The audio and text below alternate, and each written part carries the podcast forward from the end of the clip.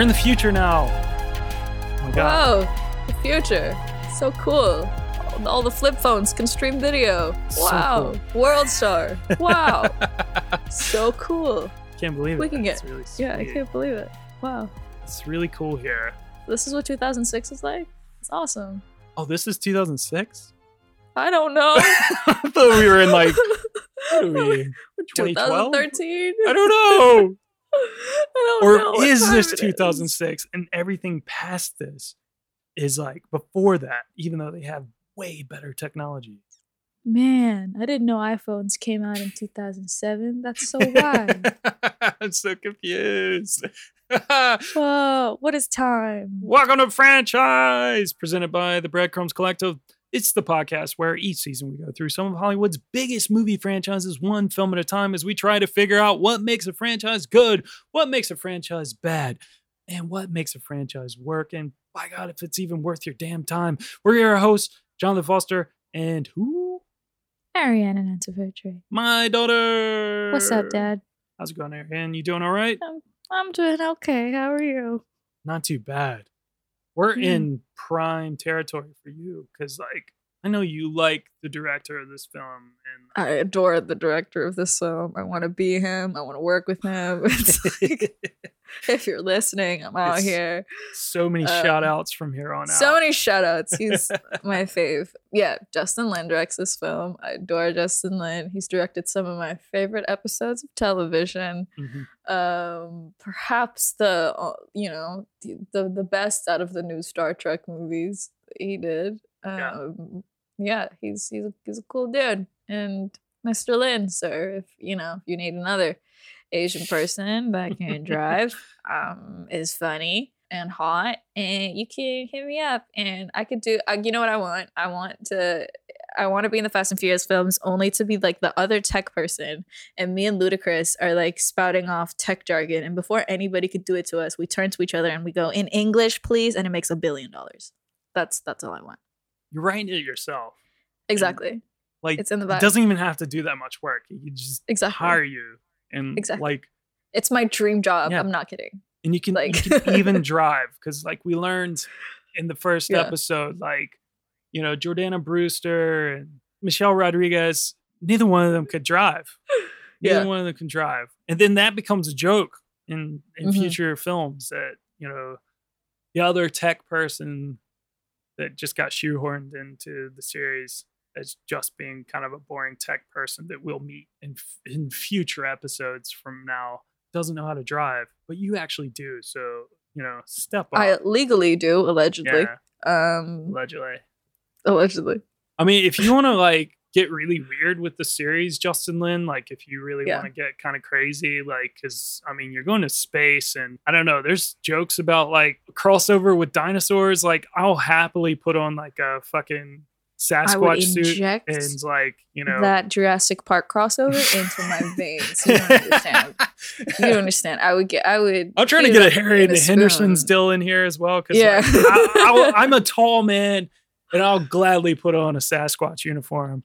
And Yeah, um, di- and then know, he'll fight some CGI Yeah. dinosaurs, and I'll come Yeah. in on a motorcycle, which I now know how to ride. Let's do it. and um, I run over Chris Pratt, and yes. uh, him out of yeah, here. I ride off into the sunset with uh, Nathalie Emmanuel, and all will be right in the world.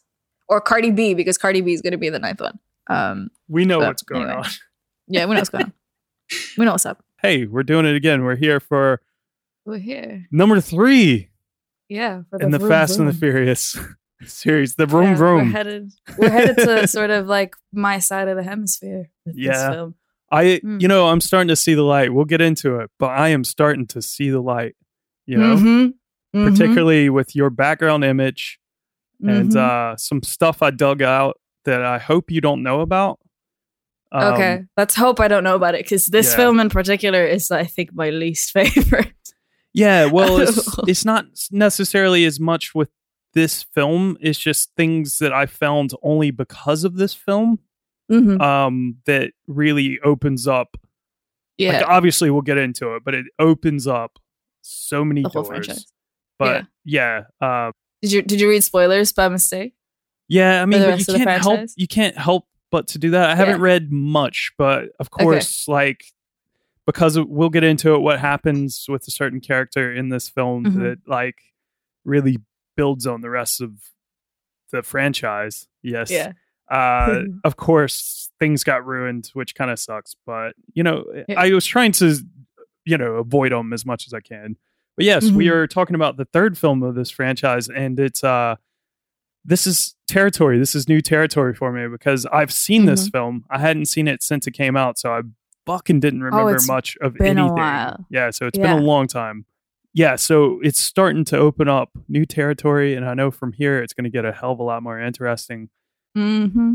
So, anyway, Ariane, Anthony Quinn of The Independent said, This third outing made me almost nostalgic for the original movies starring Vin Diesel and Paul Walker. Almost. Tim Robey, who actually is a, a friend of the Prince Charles of the Daily Telegraph, said, Wisley, Wisley underwhelming. Peter Travers, that's a big name. Rolling big, Stone big name. said, Mm. Look out for a star cameo. It's the only surprise you'll get from this heap. and you wait for it. You really do. You earn it. You earn this cameo. Scott Tobias of the AV Club said the racing sequences are the series meat and potatoes, but in terms of story, this film barely offers a stalk of asparagus. Jesus. Oh. I love that he used meat and potatoes as that seems Yeah. to be a term I use on the main timeline all the time. yeah. That's great though. Like refer Yeah. to the whole meal, not even a stalk of asparagus of a story. All right, it's been all like gloom and doom so far. Uh-huh. All right, let's our boy last last month when we talked about Too Fast Too Furious, it was our boy Felix Gonzalez Jr. of DVD Review who said that uh fa- Too Fast Too Furious was it was high trash or something. Anyway, Mhm. let's see what he has to say. Tokyo Drift should by all rights have been a direct to DVD release with its no name cast and a phoned in production. It reaches a level of mediocrity that leaves the previous entries in the dust. And it plays Yeah. up so many cultural stereotypes that I find it hard to believe Yeah. any Japanese actors appeared in it at all. Damn, Uh-huh. Felix, I was hoping for you. Yeah. But it's our boy Peter Howell of the Toronto Star who says this film is vile, moronic, sexist, and possibly harmful to society. As vile, moronic, sexist, and possibly harmful entertainments go, however, it is frequently a hoot. There we go. yeah. Someone who's enjoying the party. Because it is a party. So, Ariane, what film are we talking about? We're, we're talking about Fast and Furious Tokyo Drift. Yeah, you press play on this. You know what we're talking about. Yeah, of course. Of course you know.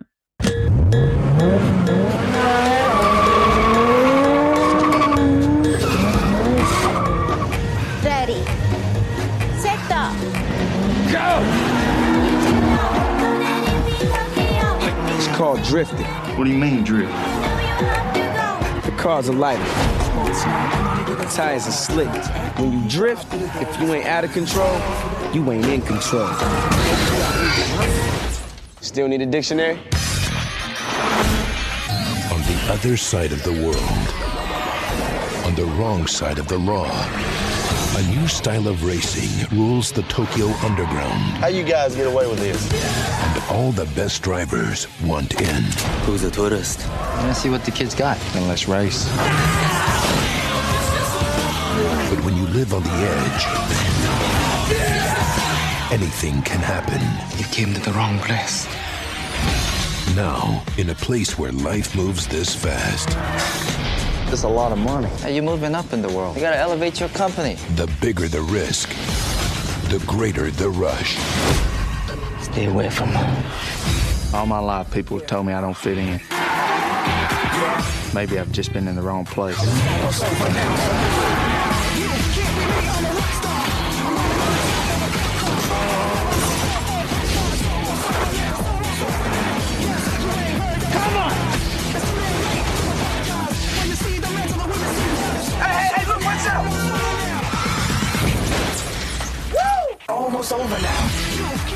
Life's simple. Make choices. Don't look back. The Fast and the Furious Tokyo Drift.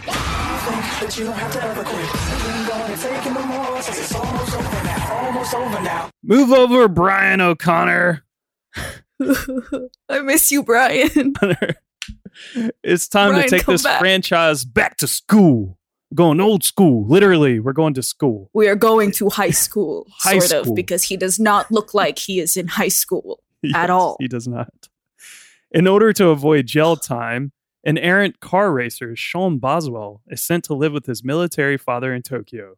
However, he finds himself in trouble once again when he gets caught up in the underground world of drift racing. Oh, my dream goal. Oh, shit. My, my goal in life is to figure out how to drift. it's the 2006 third installment of the Fast and Furious franchise, but sixth chronologically. Chronologically, six. Yes. This time directed by Justin Lin. yeah. And that's a name we'll be hearing a lot for the remainder of our series. He's pretty Yeah. synonymous with the franchise these days. like I really enjoyed Justin Lin, Justin Lin's work because I'm a huge community fan. Mm-hmm. But this film, I was kind of like, oh. I was like, sweetie, was this you or was this the studio? Like, who did Yeah. what happened here? Also, I know we're gonna get to it later, but the soundtrack I actually really like yeah, for this film. it's a weird It's one because it actually is. It's w- w- we definitely will get to it because Yeah. it's a thing. I think like you have to get into soundtrack with these Fast and Furious films because it's always Mm. pretty important. Music is like integral. Yeah, Yeah. it's carried our series so far as well. Yeah. uh, us laughing about the soundtracks, but this one's an interesting one. But yeah, like I said, Justin Justin Lin, he's pretty synonymous with the franchise these days, and I think we'll get deeper into his career as our our series goes along.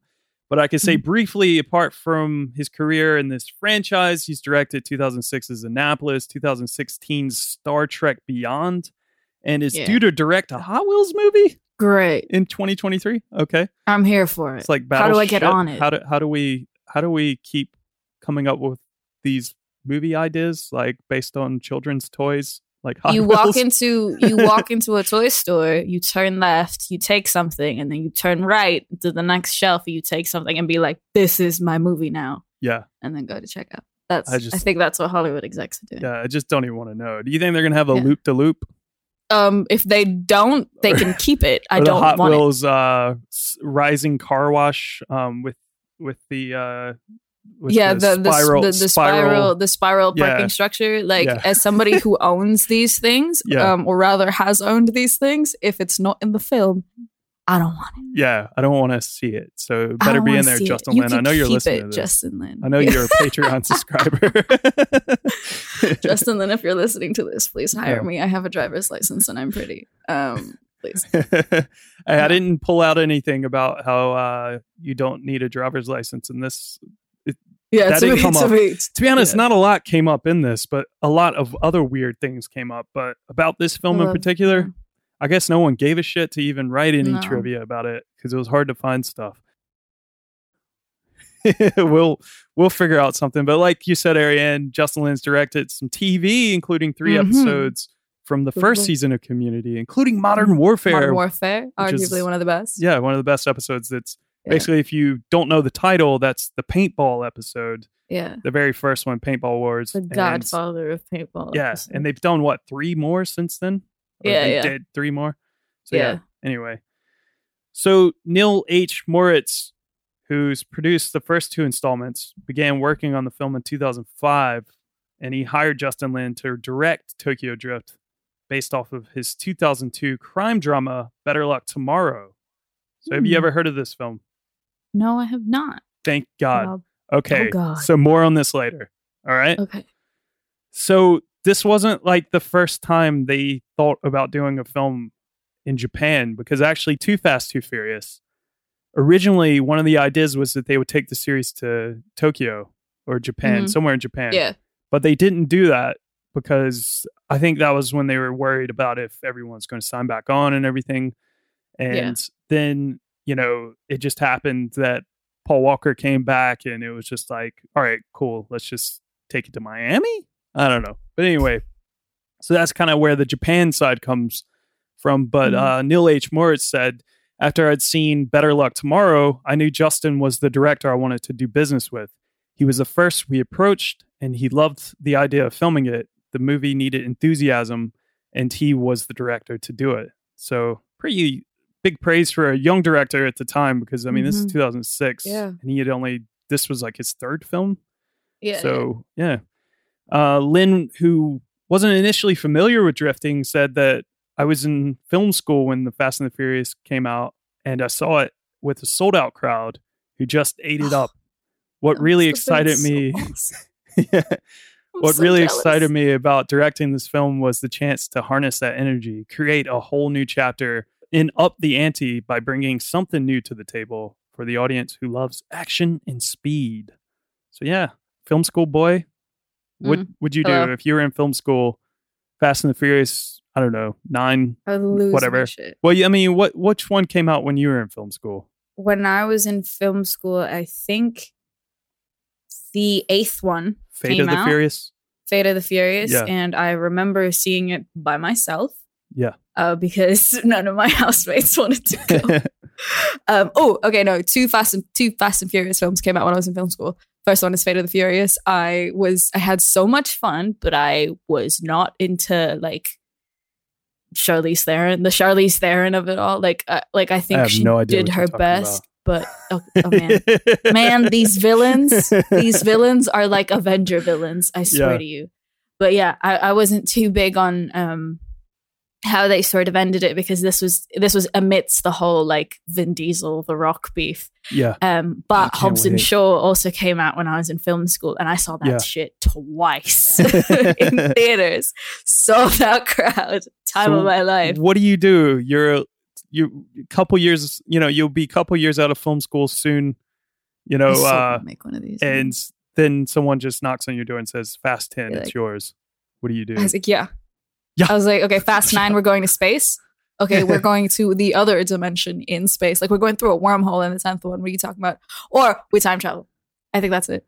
yeah, I think like they time travel to the first film and they have to it's like a back to the future thing where they like have to make sure that like Mia and Mia and Brian get together or something to ensure the birth of their child who is the lead in the 10th film that They happens years later for some reason. fucking Star Wars it and put like Yeah, uh, computer generated Brian in the film. Fuck yeah. Fuck yeah. Like we'll just get his brother back. Come on. yeah. Yeah. Like Oh, his two brothers that sort of Yeah. look like him but aren't nearly as pretty. yeah. Uh, the script was written by Chris Morgan. This was also his first time in the series, but And he would also will become be- synonymous, yeah. even more so than Justin Lin, I guess. Because yeah, he wrote nearly every other installment, I think. hmm Uh, Yeah, but Justin sounds- Lin wasn't too happy with the early drafts because Mm. Justin Lin is an Asian American. Yeah, and you got a white person writing Asia. Yeah, and he's he's pretty like he's pretty. We'll get into his his film, the one I mentioned earlier, but Mhm. yeah, this uh this thing is like he he's really in tune with the Asian, like you know, the Asian culture in America, and like you know he takes it very seriously. It seems from Yeah. what I've read about him, and basically he said that when asked by Universal Pictures what he thought of the first drafts that he read, he said, I think it's offensive and dated, Mhm. and I don't have any intention of doing it.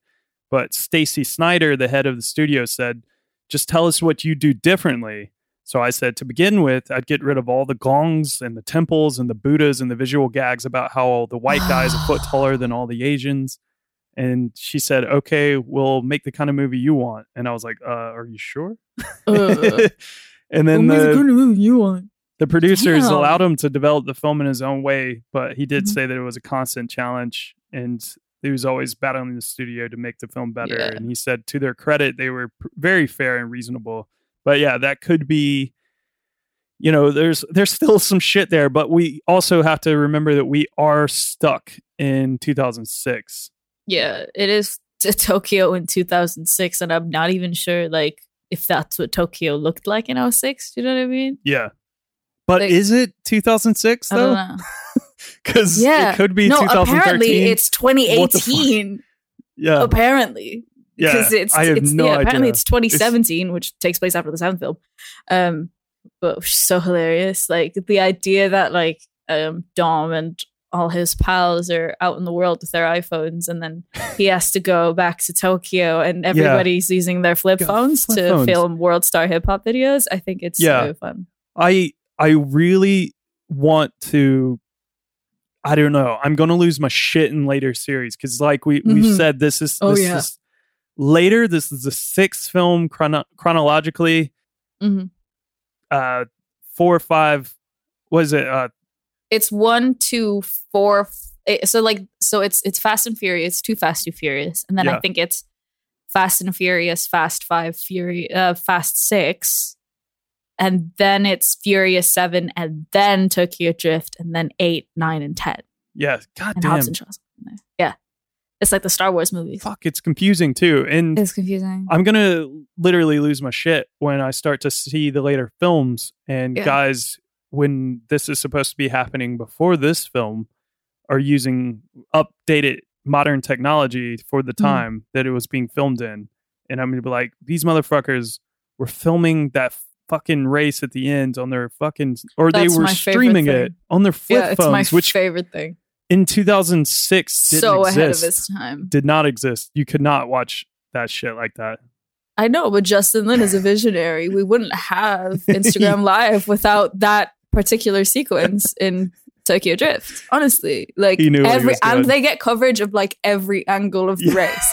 I was trying to figure out the logic, being like, oh, okay, so is everybody cameras? filming a specific area, right, Yeah. and then broadcasting it to everybody else, Yeah. or is somebody else filming and broadcasting it to all their flip phones?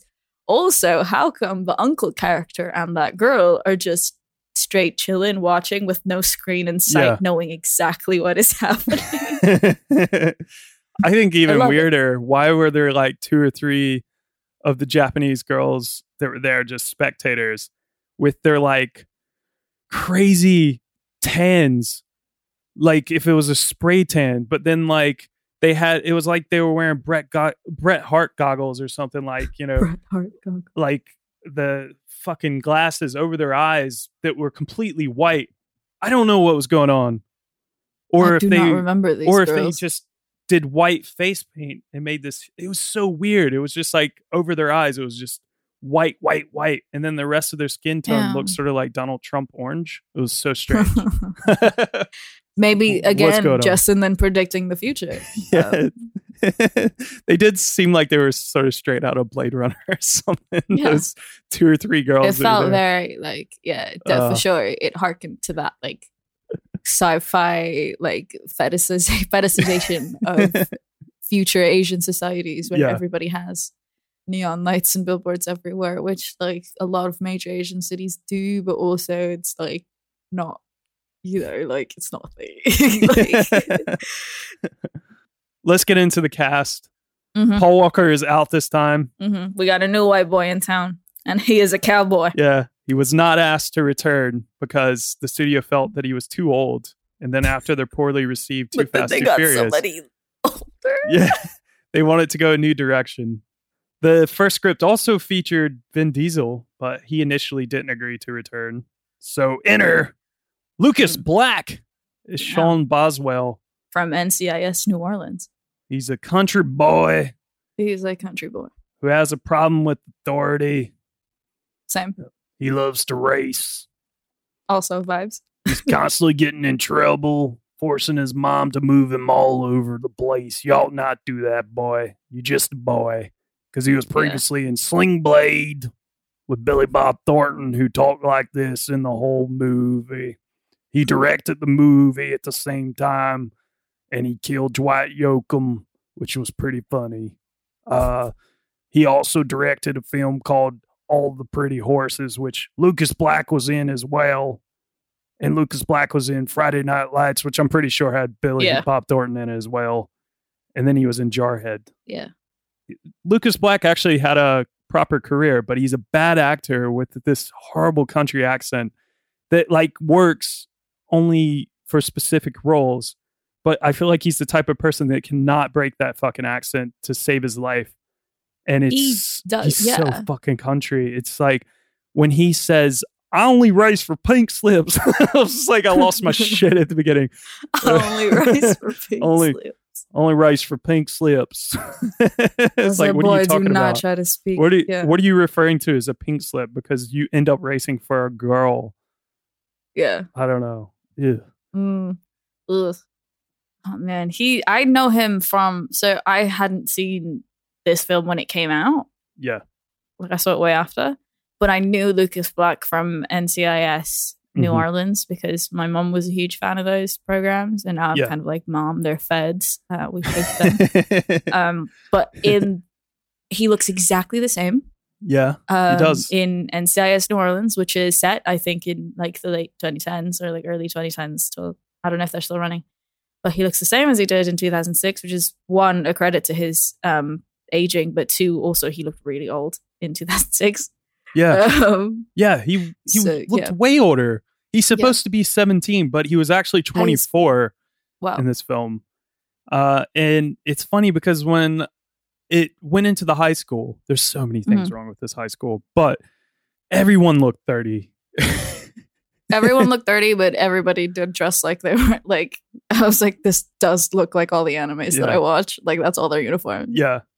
And, they all have dramatic fights on the roof. So I was like, oh no, no, I'm not even talking about the uh the the the Japanese high school. A lot of those kids looked a little. I'm talking about Sean's original Oh, in high school in America. Oh yeah, like Everyone when he was racing in the beginning. Yeah, yeah. Uh, wild. they have an outside metal detector. Uh, You know, at the high school, which is very Yeah. weird because why would it be outside? yeah, Uh, it was. It's inside. It's usually right in the front doors. I don't know, but anyway, good weather wherever he's from. I guess it never rains, never snows, never does anything to ruin a metal detector outside. I guess. And also, why is the kid in the mascot suit wearing a fucking mascot suit through that thing? I have no idea. Like, is he just coming to school in his mascot uniform? I don't know. yes. He saves Uh, time, Jonathan. He's committed. the big bully that he races at the very beginning. This race is He actually one of the worst first It's the races in a worst film.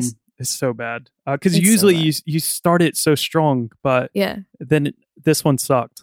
Um, but he races Zachary. one sucked. he raced Zachary Ty Bryan, aka Brad Taylor from Home Improvement, which was like I completely forgot. but yeah, so good. That's wild. The race was shit. yeah, Uh, Zachary Ty Bryan looked 40. Uh, he looked forty. That girl was. Why would you be in the car? Uh, yeah. Why is she in the car?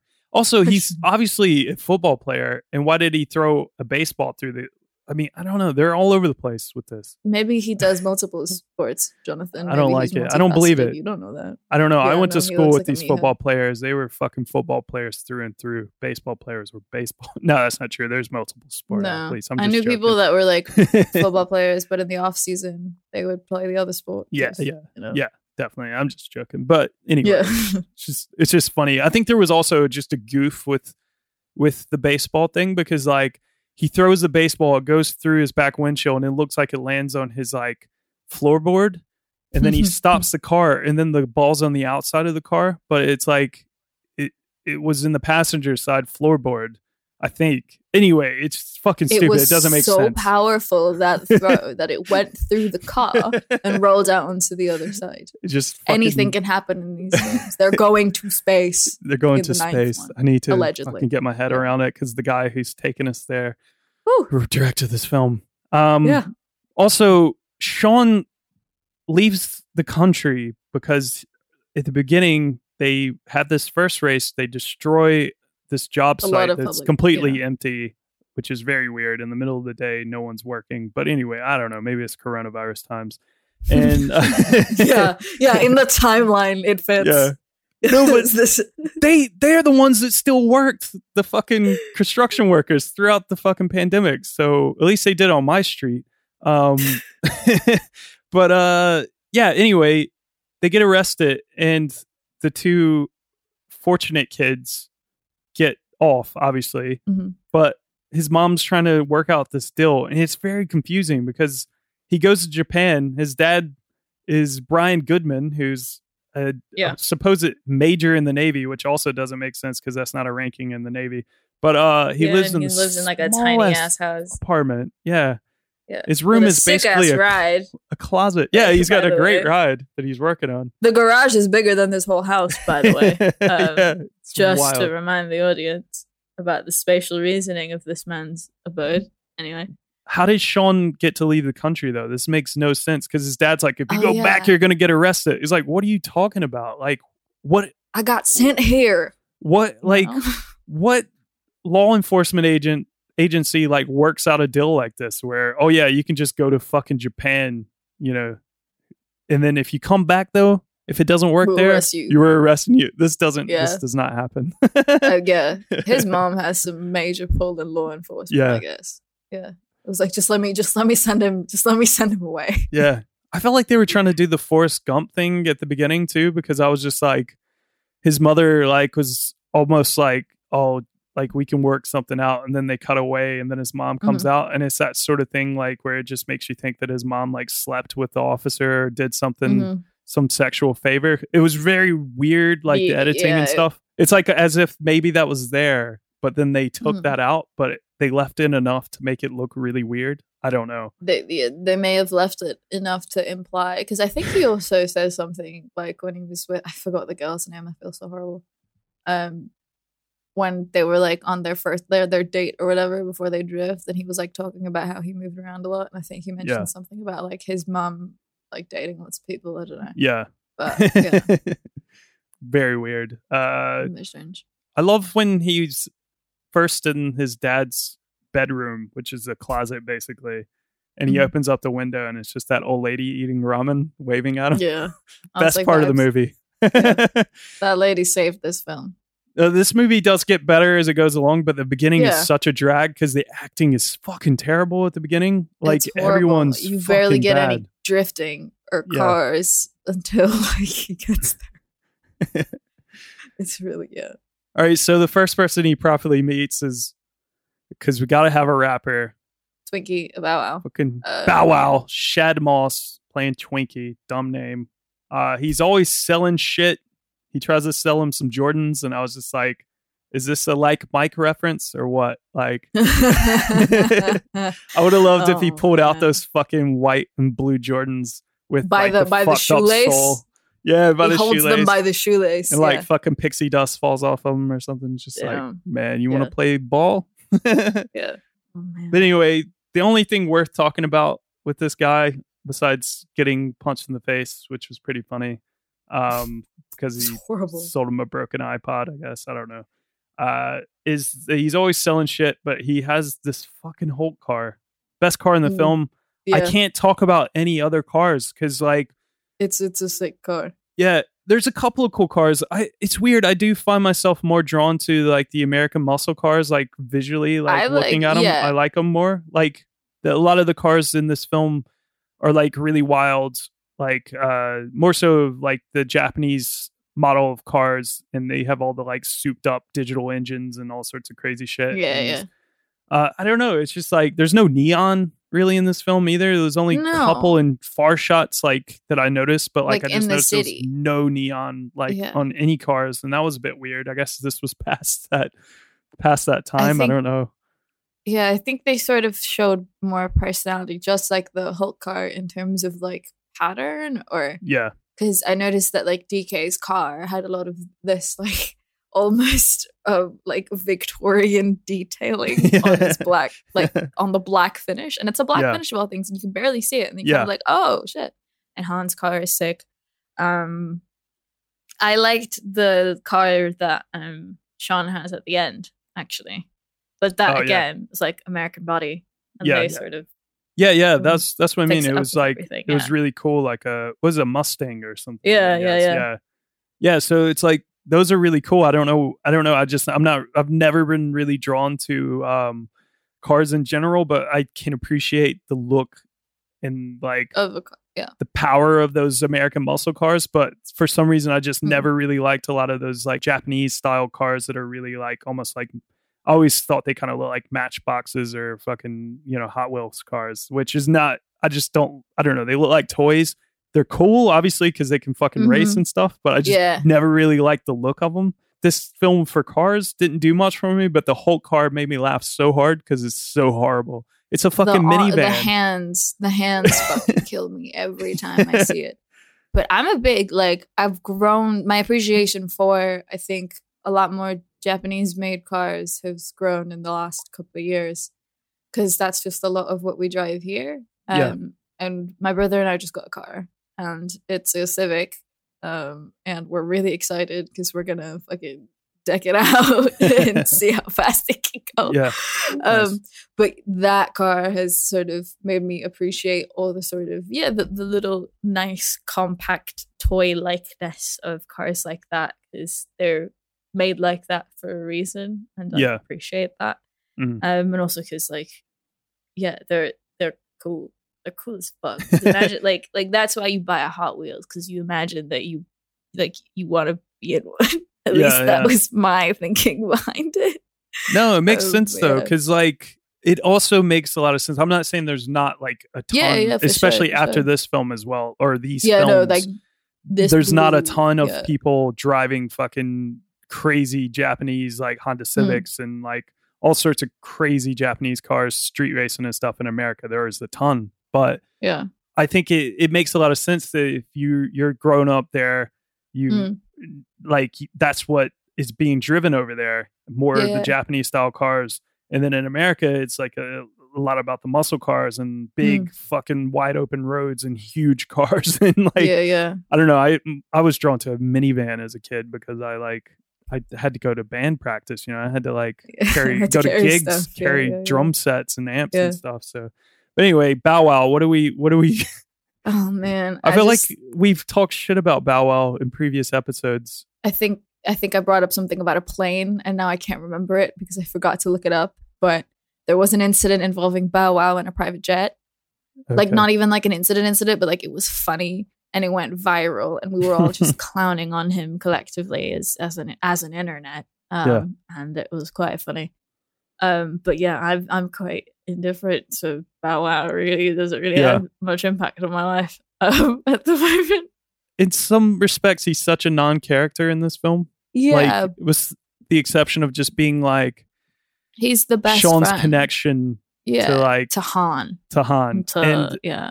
even that, I'll get into it, but I just don't, I don't understand it really. And also, I'm confused why Sean even went to like this Japanese school and why it's not more of an international school because he's obviously hanging out with a lot of people who are international students. And then there's a couple of Japanese students that he hangs out with, but they s- tend to speak English okay. And I know a lot of people in Japan can speak English, but they're not as great at English. And I'm just confused why he's sent to this Japanese school and then how he learns Japanese so quick because he starts speaking Maybe like he knew, proper sentences. Like, I don't know. His dad's been over there, but also, um, but he seemed pretty clueless at first. I don't know. yeah, he's. I Yeah. mean, I don't know. I mean, white people always seem clueless everywhere. Sorry, not sorry, but um, no, I know a lot of people who. Uh, one of my best friends just came back from Japan. Um, went to school there, and he was kind of like, yeah, they like they can speak English, but they just prefer not to. Yeah. which is a thing of like they would rather speak their own language, which Yeah. I completely get. Um, but I think like in terms of the school, because there was also like yeah, that girl was referred to as an outsider, and I think that I, I don't know, maybe it was an international school, and the way they structured it was had to sort of integrate with the rest of because that's what I know. Like have I know what Japanese schools look like? Like that's you know that's they all look like that. I, Yeah. Like I guess from what I have been exposed to in terms of like anime, I've read and manga and films, like all the schools, at least in Tokyo, are like that. But Yeah. um, yeah, I don't know. It's quite interesting. But interesting. it tends to be like I read that like it, this sort of doesn't ring as true because they're military brats. That a lot of military Yeah, brats all- would have been all- on yeah, yeah. base at a s- international school, At a school on a on base. the base, yeah. and also Yeah. they wouldn't have been able to drive as well because they're all like under 18 so Yeah. like they're definitely obviously i mean that could work they're doing it illegally most like everything they're doing is illegal i guess but uh Yeah. But yeah, kids in Japan wouldn't be driving. You have to be like 18, and in order to get a car anyway, if even if you're over 18, if you're still kind of young, I think you still need like an adult signature to like Yeah. even be able to get a car. So, uh, yeah, it's a lot of weird stuff, but yeah, yeah, it's it might be that thing again. Also, like yeah, most of these kids are military rats, but then also most of these kids, I I assume, are have enough access to that kind of stuff. Like they're of a certain socioeconomic group Yeah, to be able to have access to that kind of stuff. But yeah. Where is all this uh, fucking money coming from? yeah, damn, where is that money coming? From? Also, Sean meets Nathalie Kelley, who plays Neela. Yeah, It's his Mila, that's. Gaijin soulmate. Yeah, Uh, Mila, that's her. when yeah. she comes in, everything gets as I tweeted out when I was watching this this film, especially when she goes drifting. It was Midnight Club meets Twilight. Mm. It, like it just Emphasis got on the Twilight. Yeah, it got so Twilight filling, like just the way it was shot and everything. And I know this predates Twilight as well, so it was pretty nuts. Like, but the drift scene with her in the car and everything, it them was talking like, and finishing yeah, each other's sentences and ugh. concentrating on the road still. I was like, girl, Yeah. you must be a pro. Like, bring her back. You know? Yeah, You need her on your crew, Dom. She can drift while she talks. Like, that's fucking crazy.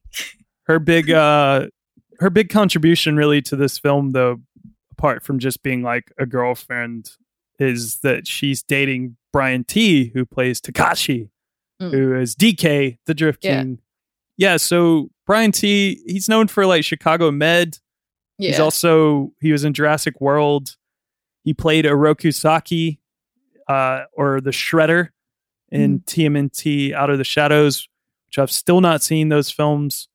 Uh, I don't know if I want to, but I the like. Michael Bay ones? I like. Yeah, I like Brian Tee. You'll like them. Uh, I don't think I'm gonna like him. No, you'll you'll like them. You'll like them like ironically. But like, I I like the so idea stupid. of him as Shredder because Yeah, yeah, he's good. he looks good. fucking badass in this film. He Yeah. looks like a fucking pro wrestler. He's got such vibes to him. I was just like, damn man. Like, actually, most of the kids in the high school look like pro wrestlers. They're, like with their crazy hairs and shit. They all look just like bros. everyone looks like Tanahashi or or something. Yeah, it's really cool. DK was my favorite bit was with his uncle, and they were like having a row. And then after his uncle leaves, he has like a single tear that he's repressed throughout the whole argument. And I was like, "You Yeah. don't understand what this means to me." Yeah. like, No, I felt love it. in my chest. I was like, like i'm Oh. i love i love japan i uh it's funny enough this film didn't even though there's a lot in japan did not make me go like oh i want to go to japan and I, that's a problem because most of the time Mhm. when i see films set in japan even if they do the really bad shit that they shouldn't do which justin lin didn't want them to do like show off like just stereotypes and stuff "Yeah, which you could see and it's just like oh this is bad. But they show certain films show a side of japan that make you go like man i want to go there really bad. But i didn't really feel like that about this film. It's funny like this film's weird. Like it's not bad but it's not very good.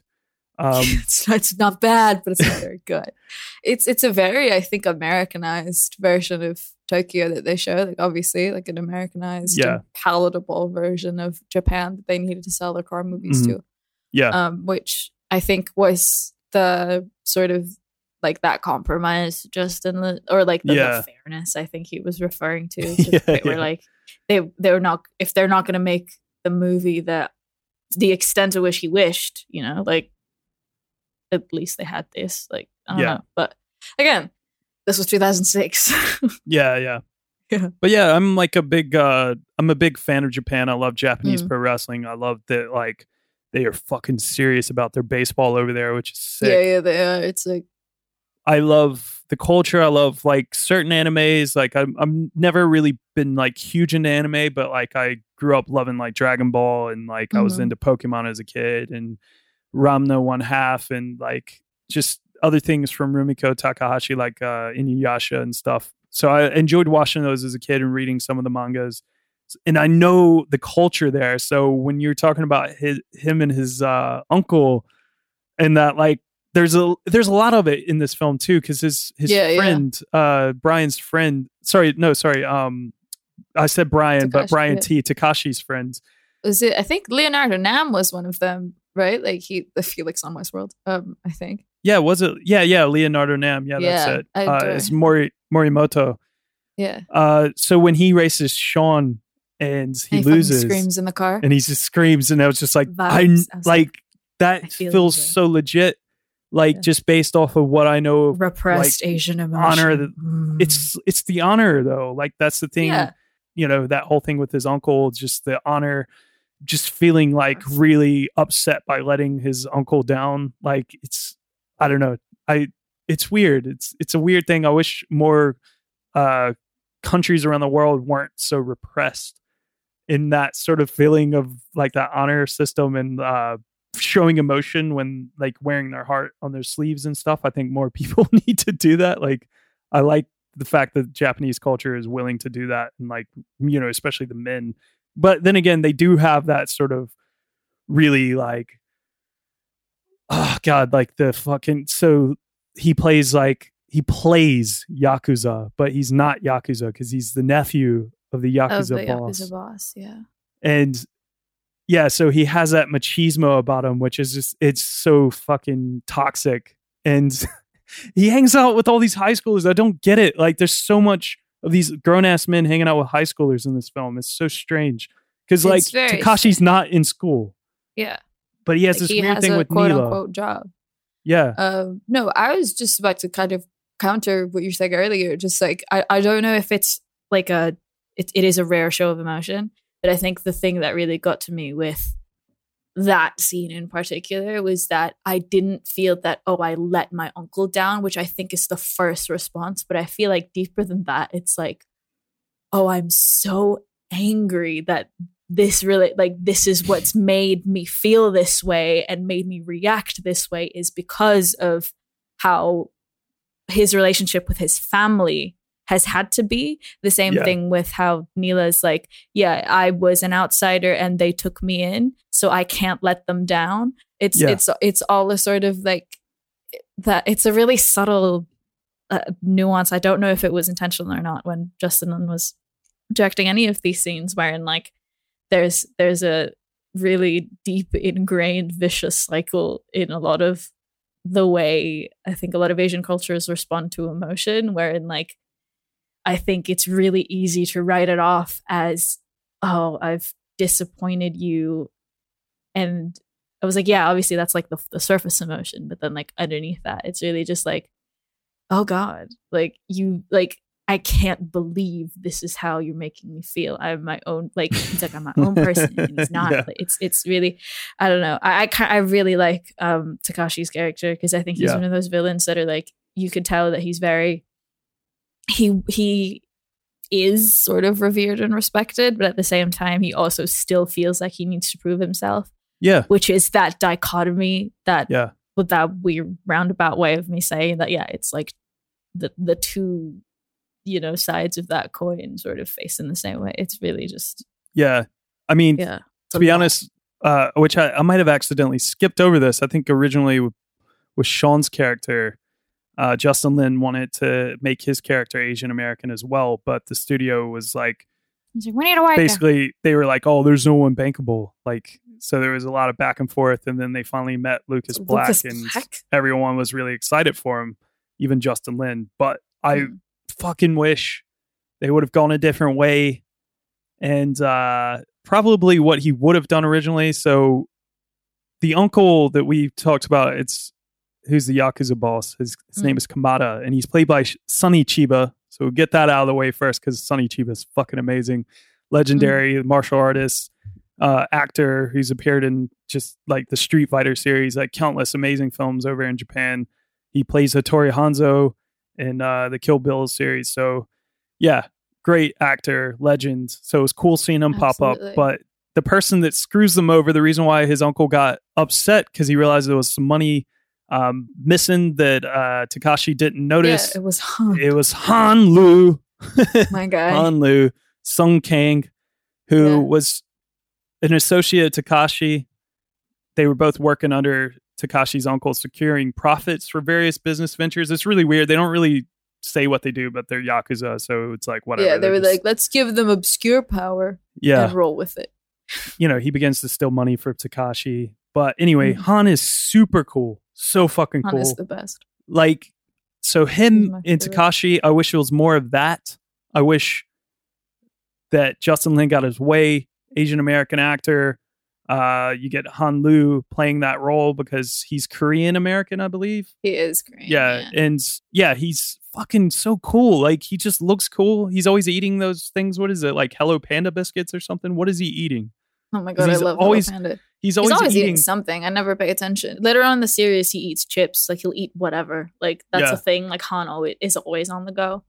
I'm That's I, I'm curious eat. to see if he continues to eat like this though later because He he, eats the way like like it's it's not practical and it's not any way that anyone ever eats because most people when they eat like snacky bits take quite a few in their hand and just shove it in their face. No one eats it He like goes one as cool as one. him one by one. Looks cool as shit with his like his He's forefinger and his thumb just going eh, right on He's his tongue. coolest. Fucking G. He's like he's like one of those. I, th- I think, which I really, again, we'll get angry as we continue throughout the series, where a lot of these really cool characters get retconned um, later on in the series to fit to fit some, you know, a criminal squad heist archetype. yeah. But Han here, which I forgot because I hadn't seen this film in such a long time, he like, ki- like he does fuck over DK. yeah. Like he and he does, doesn't like, care. It's great. He doesn't care. He made a choice. He is like, he is the Dominic Toretto of this film. yeah. Yeah. Like he, he's cooler. the, the He's the cooler, definitely cooler. He's He's, cool. the mentor. He's the mentor. He's the big bad. He's the if you have a problem, you go to Han. But he's also everybody's best friend. Like he's also like Yeah. he always, even though like, uh, yeah, Takashi would would come at him and yell or come at him and you know take a swing. Han would still be like, "Hey, man, like, Yeah. Hey, brother. hey, brother." I was, I was Yeah. like, damn. He's like, Yeah, yeah, he's no, so cool. Yeah, he doesn't give a shit, but he also cares so much, and I think that's why everybody loves him. yeah. Yeah, it's weird. Like I obviously just just didn't remember his character much. I didn't Mhm. remember this film much. I think at the time it didn't even sink in because it's just like, oh great, another Fast and Furious film and it's like not set with the original characters. It's in Japan. It's just so different. It just feels different. And I think that's how everyone was about this film when it came out. But now it's Yeah. funny because Han is just like the one character in this film that obviously is badass and he's like an important part of the series, very in- integral to the rest of the series. And funny enough, Sung Kang, who plays Han, was previously working with Justin Lin in this film called Better Luck Tomorrow. So, Better Luck Tomorrow. You said you didn't know about this, right? No, like. I don't think I've seen it, but I know who's in it. Yeah. Like I've heard of it. I'm going to blow your mind a little bit, hopefully, if Mhm. you don't know about this. So, Better Luck Tomorrow is about Asian Americans overachieving. I think they're in California. Welcome to my life. Uh, and they become bored with their lives and they enter into a world of petty crime and material excess. But it also features Sung Kang playing a character named Han Lu. Oh my god, it exists in the same universe. Better Luck Tomorrow was subsequently recognized as Han's origin story, retroactively making it a part of the Fast and Furious continuity because Justin Lin and Sung Kang have said that that is Yeah. Han. Or that's his origin And- story. it doesn't officially appear as part of an installment in the franchise, but it is Mhm. part of the continuity. So I'm going to ask you this, Ariane, before we talk about Fast and Furious, let's cover Better Luck Tomorrow. Get a Han Okay. origin story. Do you want to do that? Let's do that. So did you not know that? Did you not know about Han's origin story at all? I did not. I did not. I feel like if you're a, big Fast and Furious fan, you need to like I should have, you but you should I- know this. You should should get this in your veins. but also I can always do it later because that's what these series like the series encourages you to do. Just keep Yeah. like, just do it later and make it up as you go along. Have you watched uh, Spy Racers yet?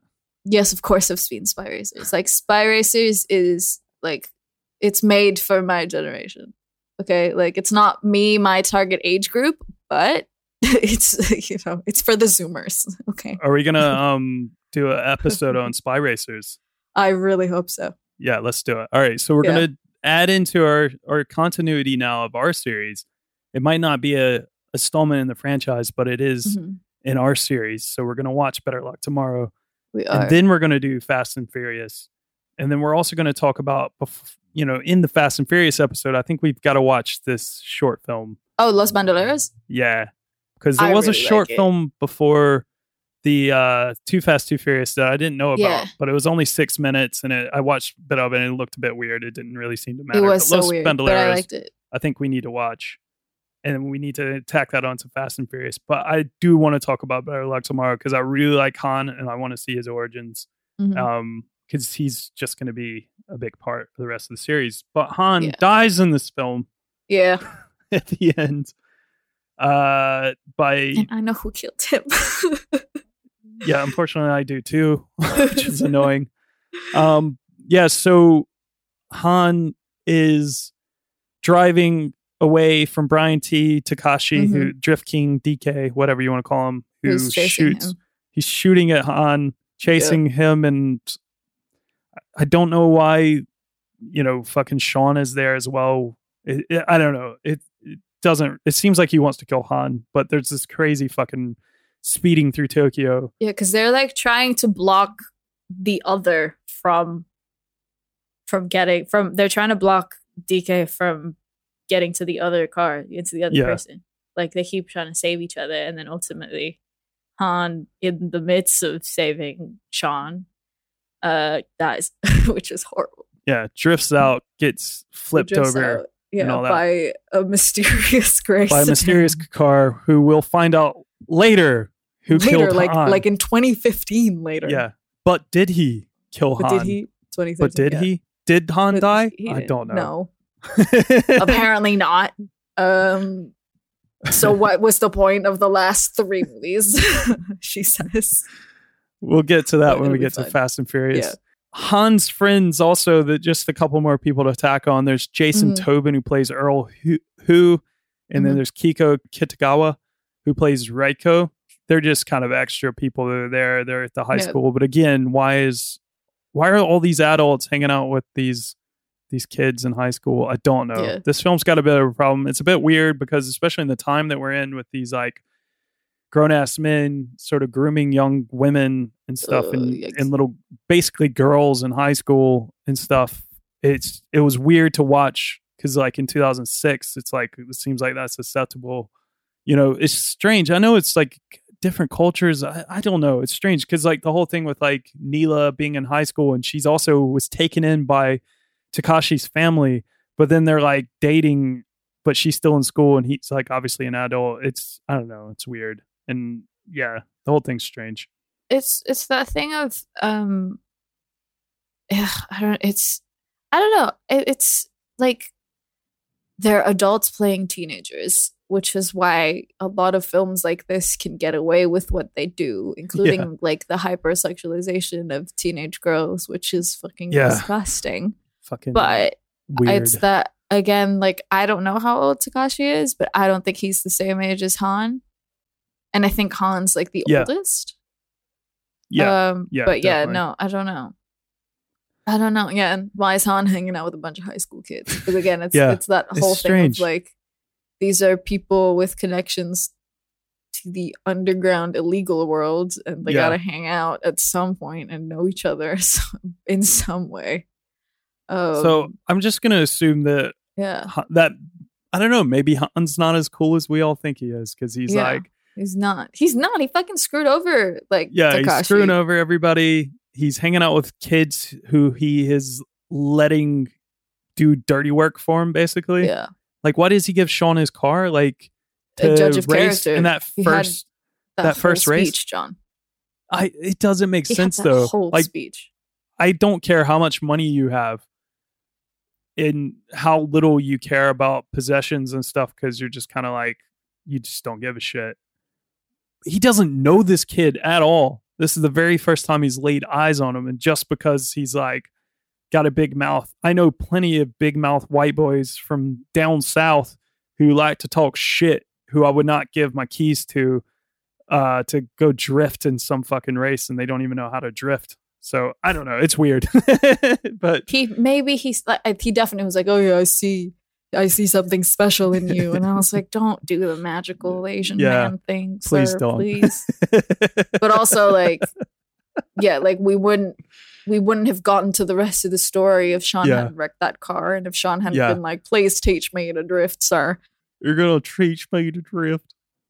to drift. Um he, like this whole film is like a it's a rehash obviously of the first film's formula Yeah. wherein you get the outsider uh, trying to get involved with this massive group of street racers Yeah. but not in a oh, I'm a undercover cop kind of way. Like they try to sort of open it up to yeah, these are young kids. Uh, but at the same time, that formula, like it, it, it, it doesn't sit right. Obviously, with us, as which as is why we're discussing it. It's it's why it, critically it didn't, you know, Yeah.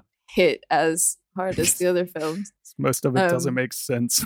it doesn't make sense. But i i- again, it's that whole thing of like, I think Justin Lin and Chris Morgan and the student, especially at Universal, they all like had their issues and compromises, and the result is shit not making sense Yeah. Because that's like that's again the whole reason why the sequels are in the order that they're in. It's like, oh, great, this is what we got, so now we got to do it. And Yeah. it's yeah, it's we have the big race at the end. Han's dead, and then you have sorry, uh Sonny Chiba, uh Kamata, Yeah. basically, who sort of holds ransom uh Neela. Mhm. It's it's weird. I don't know. That like that whole thing didn't even make sense. But anyway, it's he's sort of like holding He's him like, at, "Come with at me." ransom. Yeah. And they have the big race for her basically and for their freedom to go. Of course he wins because yeah, we He's can't ever get a really cool movie where the hero just fucking doesn't win. That'd be really sick for a change, especially if it's Sean. Uh, yeah. Sean needs to be put in his Fucking- damn place. That's Yeah. why he went out to Tokyo. yeah. I oh god, I don't know. They they just did these montages. It's like oh, it's so funny. Like the montage of him learning to drift, the montages of them restoring the Mustang at the end is just so fucking funny. He, he wins. He wins the race, and and Happy Takashi days. could have died. Yeah. Literally, yeah. like Seriously. t- the, it was like he he flips off that flipped. cl- his car flips off Yeah. that cliff basically and just lands and then like uh fucking Sean has to like drift around him basically and then just like pulls in and everyone's like yeah and I'm like what about this fucking young man who almost dies in his car is anyone going to check on him they're too busy looking at their flip phones Yeah, they're too busy watching him from his flip from your flip phones. Um, which again, the logistics I will never know. Yeah. And then we magically, you know, show the ends, and it's just like Sean is Drift King now.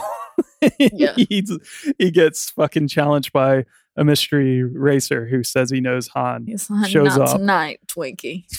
Fucking Vin Diesel, It's Dominic Toretto. Dominic Toretto. Of course, it's Dominic Toretto. Tie it all together. He said he knew Han. Following poor test screenings of the Fast and Furious Tokyo Drift, Vin Diesel agreed to make this cameo appearance in the film ex- in exchange for Universal's ownership rights to the Riddick series and character in lieu of financial That's payment. Baller. so That is. he's making that of a Skrilla- yeah, fucking Vin Diesel. Really, it's really funny. Vin Diesel. I don't know his his. He's such a like a weird, weird person in general. Like I know we talked about this a little bit in the first film, but I just Mhm. like, I just don't. I still don't understand. Dominic Toretto.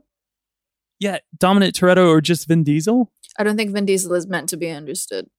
Like I don't get his popularity in the world. Like because I feel like maybe he's not that popular. Hence why they bring The Rock. But then at the same time, he is very he popular. is very. I don't get it. I don't know. He's a weird guy. He's just I just I don't get yeah. him. He's getting weirder because, like, oh, man, man oh, he used to be so cool, man.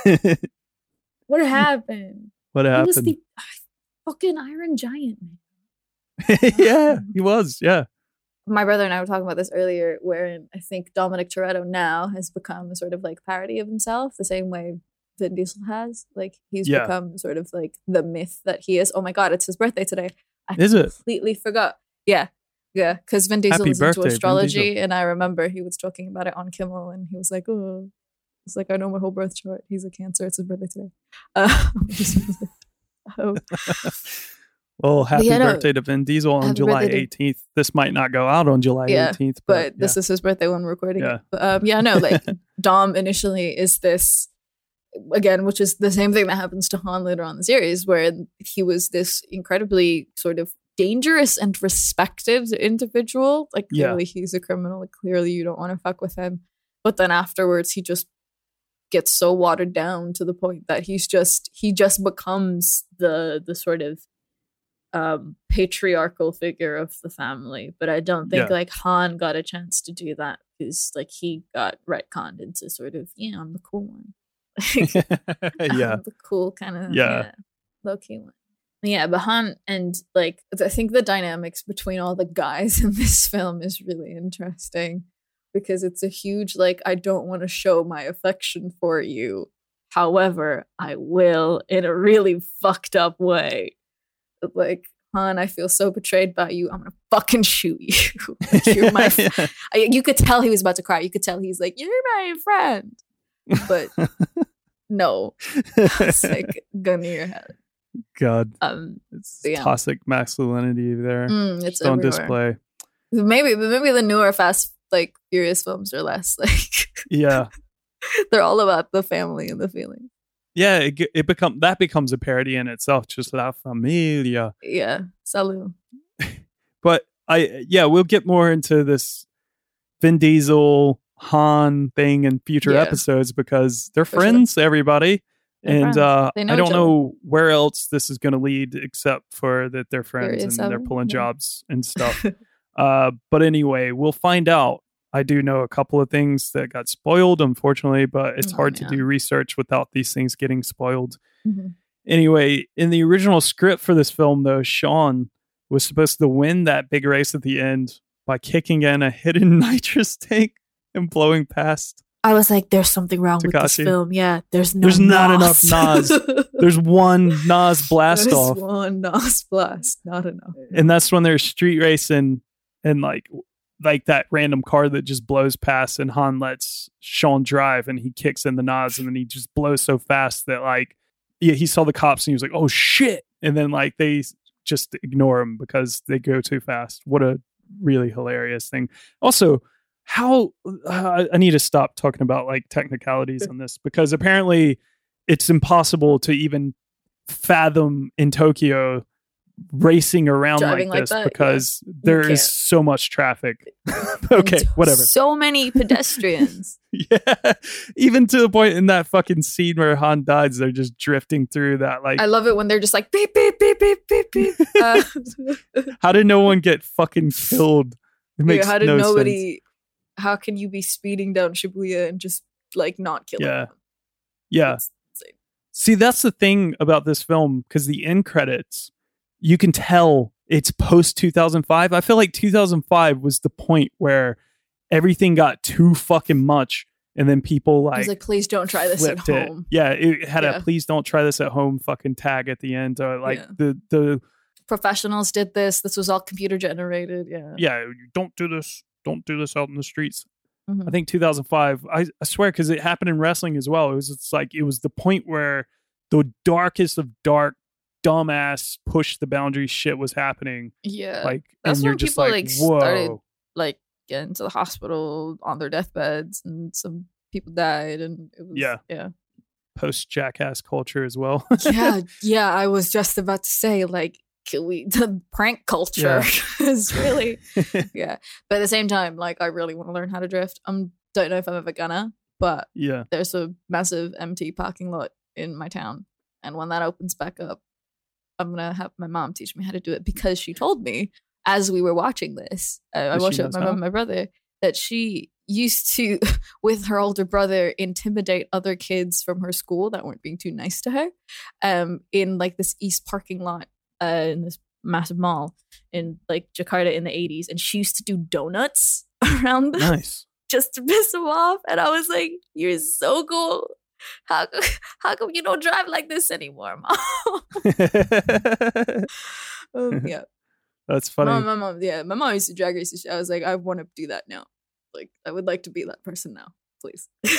Be safe, safe, Do not will. do not pull a Brian O'Connor in real life. No, you know. No, no. But yeah, I don't know. This drifting is funny though because the thing about the nitrous So- tank wanting wanting to use that, Makes like no sense. Justin Lin was just like, you can't do that because drifting. the physics makes no sense. It, Yeah. it it doesn't work to have nitrous. It's not about going faster. It's Because drifting's weird. It's about like drifting actually slows the car down to go Yeah. around corners and stuff, but Yeah. it's not it's not entirely practical. I think for it's more of like a show, and it's yeah, it's cool. a visual thing. It's not but- like a technique you would do Yeah. to like. It, I mean, obviously, yeah, to get around the corner, but like you wouldn't do it every day, yeah, and you wouldn't and do this all is the time. why yeah. like in places like America and Europe and stuff where fast racing like Formula One or uh, NASCAR and stuff has drifting is like frowned upon. yeah, there's no drifting because Yeah. it's not practical. like It's not but in, practical. Yeah. in Japan, it's huge, and in particular, in, and actually in Europe as well, in certain areas, because there's notable drifting personalities in this film, like the actual Drift King himself, uh, Keiichi Tsuchiya, Mm-hmm. who actually did a lot of stunts for Stunt Sean. drift. He did a lot of the, uh, yeah, like when Sean's practicing and uh, perf- all the stuff. It was mostly Keiichi doing these. Uh, he also plays the man fishing when Sean is Yeah, practicing drifting. he was like, "You call that drifting?" yeah, and then when he gets better at the end of the montage, he's just like Not pretty bad. good. so yeah, that's funny. But uh, also you have uh, Rhys Millen and his father Rod Millen, who are like big time drift drifters, and then you have Mhm. Samuel Hubinette, who also they were all like consultants and employed to do stunts and stuff. So yeah, this film didn't have a Brian O'Connor, you know, doing his own stunts sort of thing. Because yeah, it's drifting's was- fucking hard.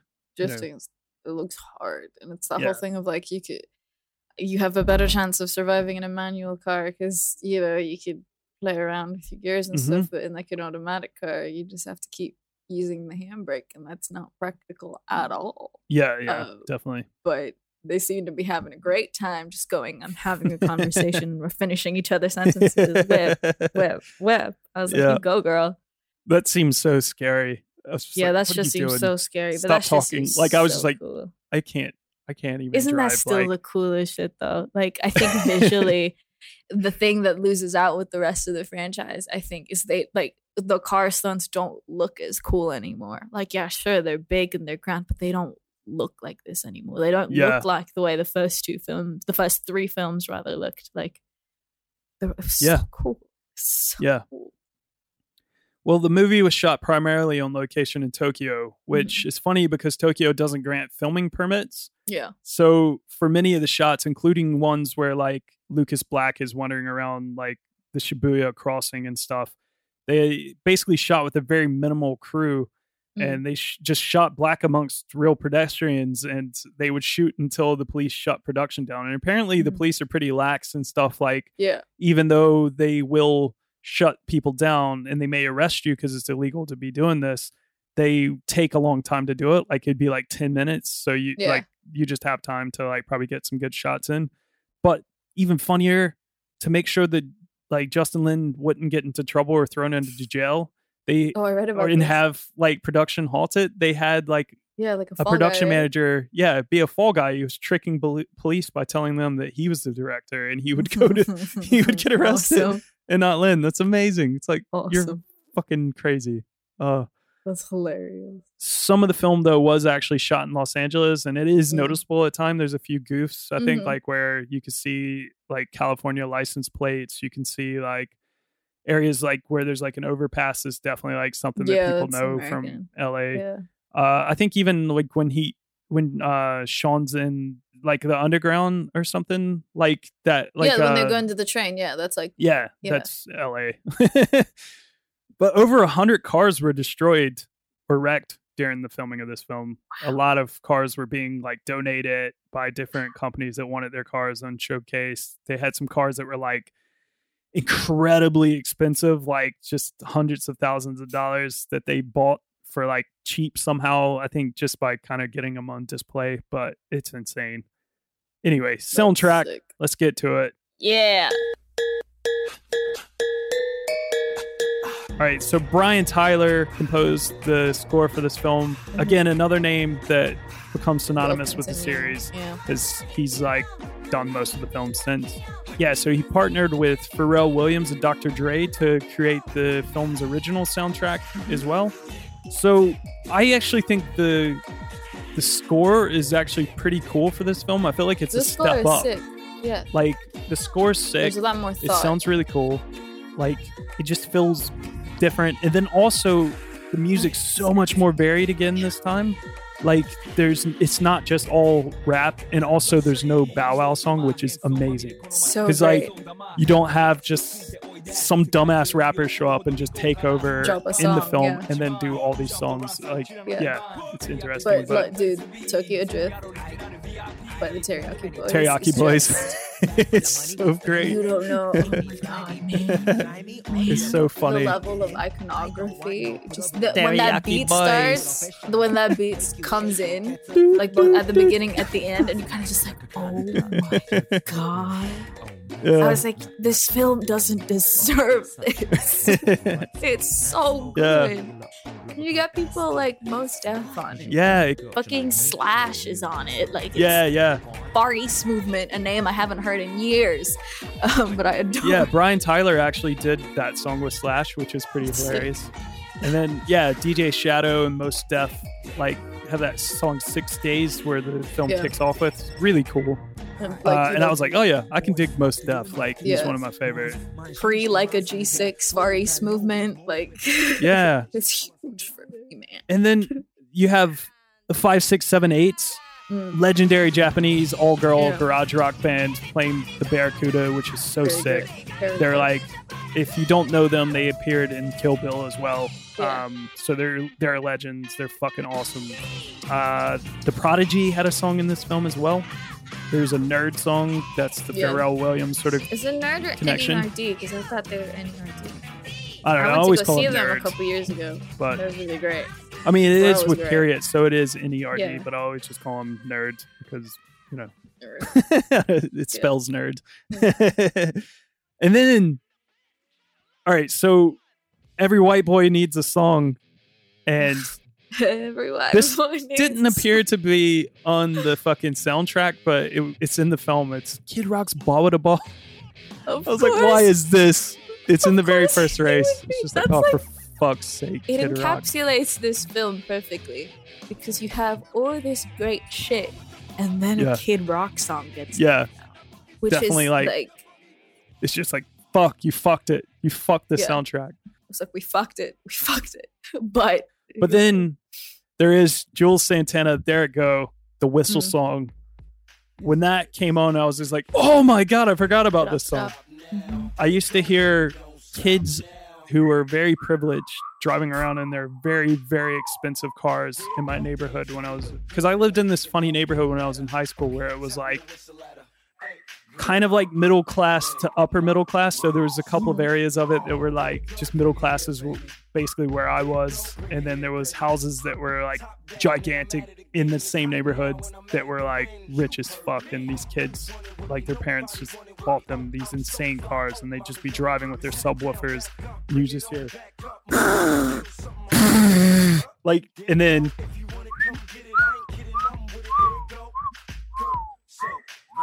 and I was just like, "What is this fucking song?" And then I saw this movie, and I was just like, "Oh, I was like, that's that yeah. song." so seeing it again and hearing it is just like, "Oh fuck, that was such a time." Because I relate all these films to like stupid shit I saw kids that I knew in high school doing with their expensive cars, like just driving around being assholes in my hometown. Yeah. And uh, yeah, it's if anything, this series has created a lot of asshole white kids in America. and a lot of asshole brown kids like me. Um, yeah. So th- this film would go on to make 159 million worldwide on an 85 million dollar budget. It's very Not fucking expensive for for a flop. for a young a young boy. Yeah. Uh, but yeah, it's the lowest performance of the entire franchise. So by it made a lot of money, but by terms of the rest of the franchise, it's uh it is a flop. Yeah. I I'm surprised though. I mean, they must have really liked Justin Lin Hmm. because he he like kept a job, like he kept going. I don't know. It's like maybe they were just like, oh, if we bring back the stars, then people will come back. I don't know. But also, if you How give the man who's established later on a great career, if you give him what he wants, he can make a good movie. Yeah. So I don't know. It's weird. We'll get into it. I guess we'll figure out. Hopefully, maybe like because I know how Hollywood is. They're just like, oh, you didn't make a, as much money as we made last time, so fuck you. We're not giving you a job again. And they were like, "We saw Community. We love you. we saw the hype." yeah. But he gets a lot of work. But yeah, this was released in Japan as Wild Speed 3. Yeah, yeah, Sky. Yeah, what was it? What a Sky great name. something. Oh no, that's the that's the seventh one. It was like Wild Speed Sky Racers or something. Yeah. Jeez. What does that even mean? I don't know, but Yeah. when you get there, you find out. Uh, I've seen clips of like Tyrese being flown off in a car. we should get. Oh man, I I Like, I I rewatched. that's like, my comfort film. Furious Furious Six and Furious Seven are my two. Like, if I need to knit and I don't want to think, I will put that on, and I might do Yeah. that tonight because I hadn't seen um Fast Six since like I came home. I think. It's gonna be a while before we get to there anyway, I guess. Yeah. Especially if I add in an extra movie. Yeah, but I, I like I like but like Fast Six, uh, Furious Six, Justin Lin did, and I think it was really great. And it was Yeah. like Chris Morgan wrote it as well, so I think they can be salvaged once the Yeah. studio was like, oh, actually, we need to give them more money. so initially this film was panned by everyone. Most critics, like a lot of the reviews I was reading at the top, found it pretty preposterous, and a lot of people hated Lu- Lucas Black, which we've Mhm. kind of established that we're not really fans of. I like him in Sling Blade, but I, you know, he was a little kid. He's not. I don't know. He's just not a good actor. Or maybe he's just not right for this world. Yeah, you he's know? not like, right There's a this. difference between bad acting in a Fast and Furious film and bad acting in general. Yeah. Because I mean, he's good as Sling Blade as a kid, and he's good in Mhm. other films. But yeah, he's just bad in this. It just doesn't work. It doesn't work. I don't know. Uh, but fans of the series did like the introduction of Han, and they also appreciated Justin Lin's direction. So, I mean, now it's either finding itself like on the bottom of fans' lists as their like least favorite, or sometimes closer to the top, even being the favorite. Because, like with Fa- Too Fast, Too Furious, it seems that fans are coming around to this one because it's like simply getting about there. the cars. Yeah. It's uh before everything got superhero, super action based, superhero heist franchise bullshit. Like, so yeah, I don't know. Where do you set this? We're talking Oh. about one, two, three so far. Oh, just one, two. Like, I think it's. yeah. I think it might be one, two, three. I think it for me it's still one, two, three. Like I love Too Fast, Too Furious, Yeah, but the first one, if you compare it to these two, like the first one's the one. Like it's yeah. it has everything. Yeah. And it all works, you know? We're gonna keep this going as we go. Yeah. I'm struggling though because Four might change your mind because sometimes I just remembered four, um, because I had seen it recently that I might actually like three better than four. oh okay. But I I'm confused what to feel about this one. I Mm. don't one definitely is one, yeah. but I don't know. Like as bad as some of this shit is in this, I didn't find myself completely like unsure of what was even going on at times. Like I zoned out. Remember we were talking about Too Fast, Too Furious? Like we were Yeah. completely on we were like, Yeah, what yeah, is yeah. what is Carter Verone? Like what does he do? Yeah, what does he do? like- I think this has that same thing of like, okay, obscure, powerful person. Okay, plot that Yeah. doesn't really make sense. So you gotta cares? race Vroom, to vroom, vroom, your vroom, vroom, vroom. yeah, just you gotta just Yeah. room room to solve your problems. Maybe that's how we end violence. Um, Yeah. no, but, But, there's certain elements of this that I like Han a lot. I like the, Mm. I don't know the drifting's kind of fun. It's drifting's so absurd. cool. The cars, I think, are much cooler. The cars are way cooler in this one. I'm gonna leave like two and three like In the on same the spot. same level now, Okay. and then I'll reevaluate as we go along because I want to see because I'm intrigued because I like Han a lot, and I'm intrigued of where they're gonna Mm-hmm. go with it uh, and how much more bonkers it's gonna get. So we'll see. We'll rest on that. I think what they lose in sort of that initial sort of car worship in the first three films, they gain back in story.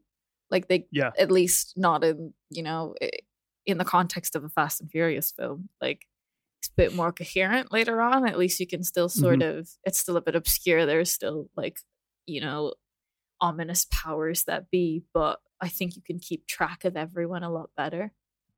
yeah, Um, but like, yeah, no, I think this film suffers the same problem Too Fast and Furious had, wherein I have no idea what these people are here for. What are you doing? Why are Yeah. you doing this? Is it, is Yeah. it just to look cool? Is it for the girl? yeah. Why is Yeah. it for the girl? I was- I was very much that way as well. That was the one part where I was slightly dipping Mm. was just like I mean, because even Neela herself, it took me a second to even realize that her name was Neela. yeah. And then also I was just like, what is Takashi doing and what is Han doing? Like what are they actually doing? Like what is going on? but what is going on? it wasn't as confusing as like Carter Verone, who I I had to like to I uh, Google, was oh, just you're a like, drug dealer? I thought yo, you you're were a just a dude dealer. in Oh. suits. yeah, what are you doing? I thought you were Yeah. just a well dressed douchebag. yeah. I mean, you kind of get the point that Han and they they say yakuza, and you're like, okay, cool. That that's it. That's it. They're yeah, that has more Cool. power than like. Yeah, we didn't want to say drug dealer. Yeah. Uh, like, that that was the implication in the second film. yeah, Um, but yeah, that is Tokyo Drift. Yeah. Overall, it's Yeah. it's okay. It's not as bad as I remember it, but it's not great. still pretty bad. it's yeah, it's not great. Lucas Black is forgettable. Han saves the day.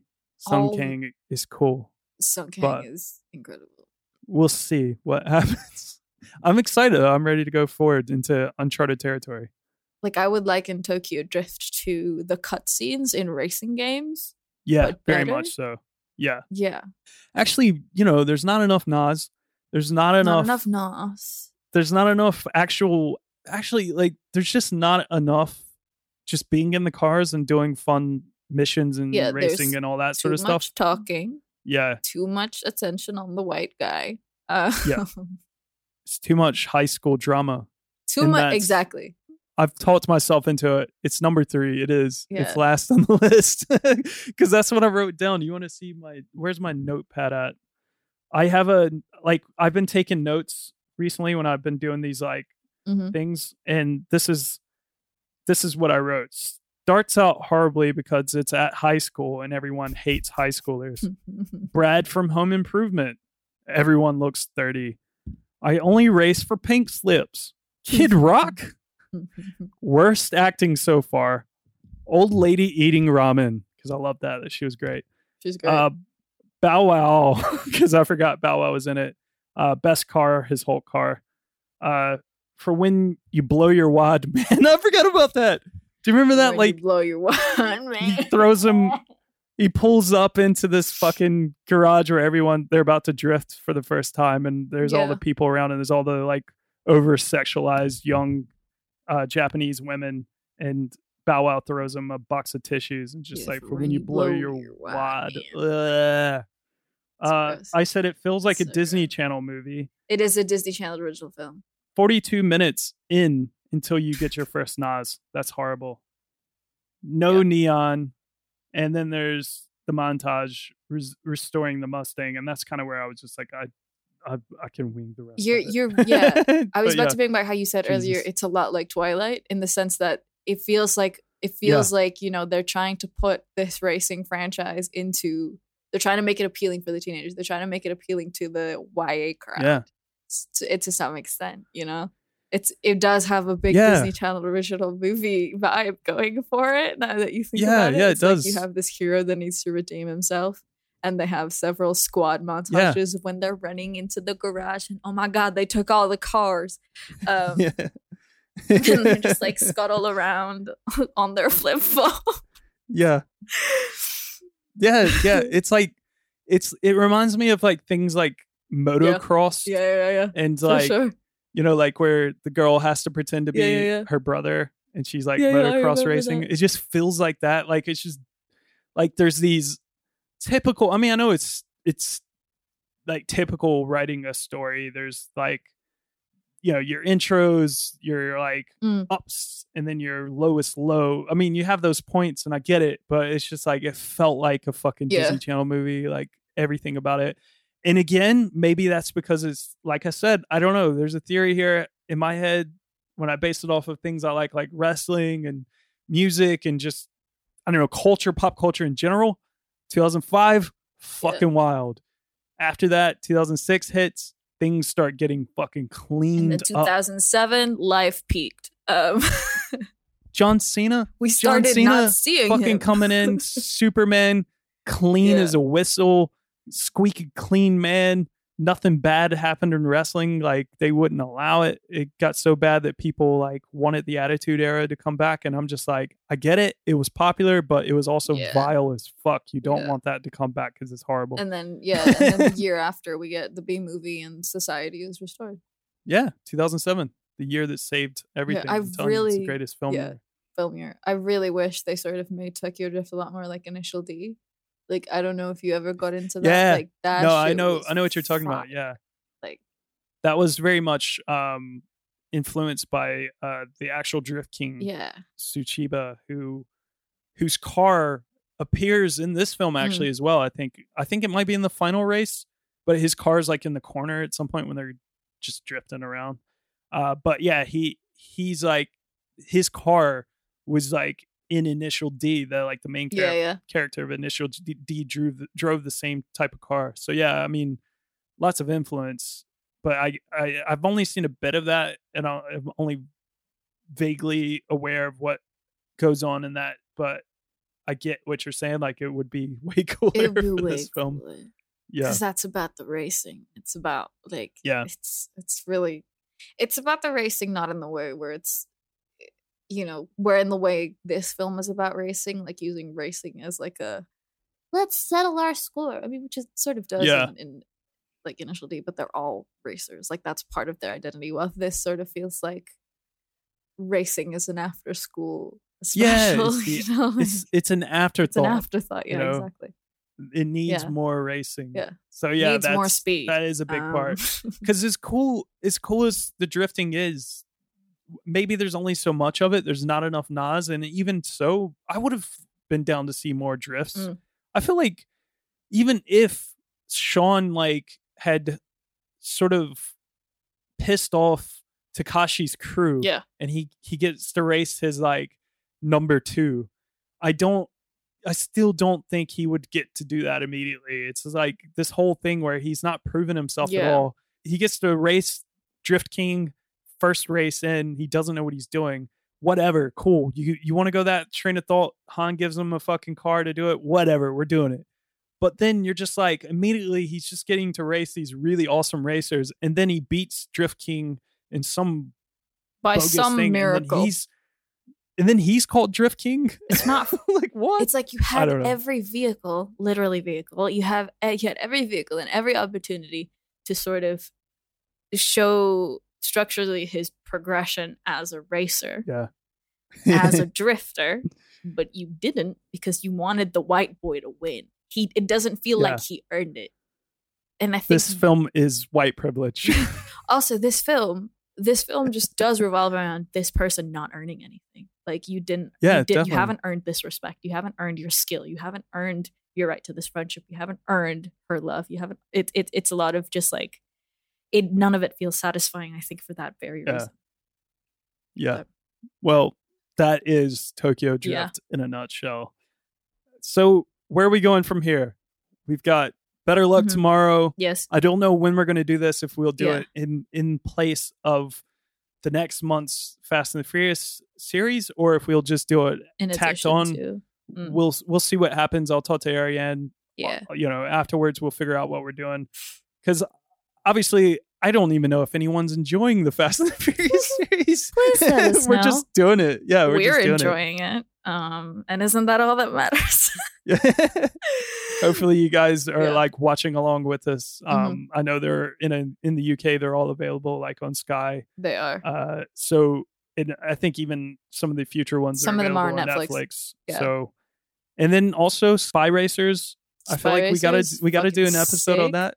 Yeah, I'm really into like like I live with a seven year old and a sixty like and a seventy seven year old, so like children's programming is our middle ground. Uh-huh. Um, and I I put on Spy Racers. And my cousin was like, "Look at all these cars," but I think it's a bit a little bit too old for him, so Yeah. I get to enjoy it. Um, but um, we've we've appeased him with Phineas and Ferb and all their racing um Yeah. episodes. So but yeah, Nice. no, no, Spy Racers is is like has Tyler Posey, who was my Teen Wolf. Um, yeah, yeah. Not my so, Teen Wolf. yeah, not your Teen Wolf. And there's a great Dominic Toretto cameo in it. It's, Yeah, it's yeah. I've read about that. So yeah, I'm down to do it. Yeah, great. So yeah, we'll see what happens. We'll see Our next happens. Us know. episode, we're Yeah. gonna try to get it out towards the end of this month. It's gonna be a special request episode. Yes. Again, like we said, I think last episode, if you want to do that, it's, I mean, I'm not telling you to do this, but if you want to do it, there is a tier. It's called Good Bagel Boss. Uh, it's $25. It's supposed to be per month, but if you do it once and then you revert back to $5, I, that's fine with me. I don't care. Damn, you I don't tryna- need, yeah. You know how I'm a to the generous man. Um, but yeah, if you wanna if you wanna do that, if you want us Mm-hmm. to cover a specific film, if you're tired of this Fast and the Furious, won't need a break, uh, Yeah. we'll do that as well. We'll do that. so we got a special film coming up. Yeah. Uh, I won't say what it is; it will just drop when it, when it drops. It drops. We'll try to get that out soon, towards the end of this Yes. month. Mhm. And yeah, we hope you enjoy this Fast and the Furious series. Do let us know. But I mean, Mhm. I th- we're still gonna keep doing it. I don't care keep doing because we're giving you bonus episodes Yeah. anyway. I really want John to watch the rest of the franchise and Yeah. catch up to my sort of hysteria um, about the rest of the franchise. I'm not even out of like what I already know yet. Yeah. This is new territory for me, so I'm excited. Should we watch Um, it in in like story order or the order in which they came out? Because this is the turning point. You yeah, well, we that. already fucked it. Yeah, we already fucked it. Because this should have been like Yeah, much later. yeah. But no, let, us do it No, when no, they we'll come out. I Yeah, guess. yeah. So Yeah. it's Fast and Furious. and we'll try to be as confused as everyone this is else a weird is. one. Like this is a weird film. Yeah. But I've But, enjoyed this. yeah. This is great. It was it's fun, fun. rewatching these films. It's Hmm. fun to like take my mind off of things and watch things that are just kind of like whatever, let's have fun. Yeah. And that's the point of this uh in general. I think the point of this podcast in general. So I'm glad that all you listeners out there who've joined up for Patreon are down to take this journey with us. And if you're not really down to take this journey with us, you're just down to support us uh to a point Yes. to get this journey with us, whatever. I don't know what I'm trying to say. But anyway, I would just enjoy the fact that we've made it through this episode without being completely brain dead, which is great. Yeah. Even though this film left me completely brain dead after I finished it. As soon as I hear just the beat to Tokyo Drift, I was like, yes, yes, yes. And the credits start, and I was like, what did I just watch? Great. Man, um, like one of the rappers from where I'm from, who's pretty big in America right now, um, he sort of released a tune on top of he sampled that that bit, and then a bunch of other rappers hopped on it and just sort of did Mhm. like a Tokyo Drift challenge, which I thought was pretty cool. Um, it's it's yeah, a cultural reset, as they say. but yeah, All right. So there you have it, guys. Woo. What a trek. Hmm. Thank you for tuning a literal trek down a mountain, Twilight Drift, oh Twilight God. Drift. Yeah, which we'll probably force ourselves into having to do. To watching? Yeah. Yeah. I hope so. I Yeah. love Twilight. I I don't know, Ariane.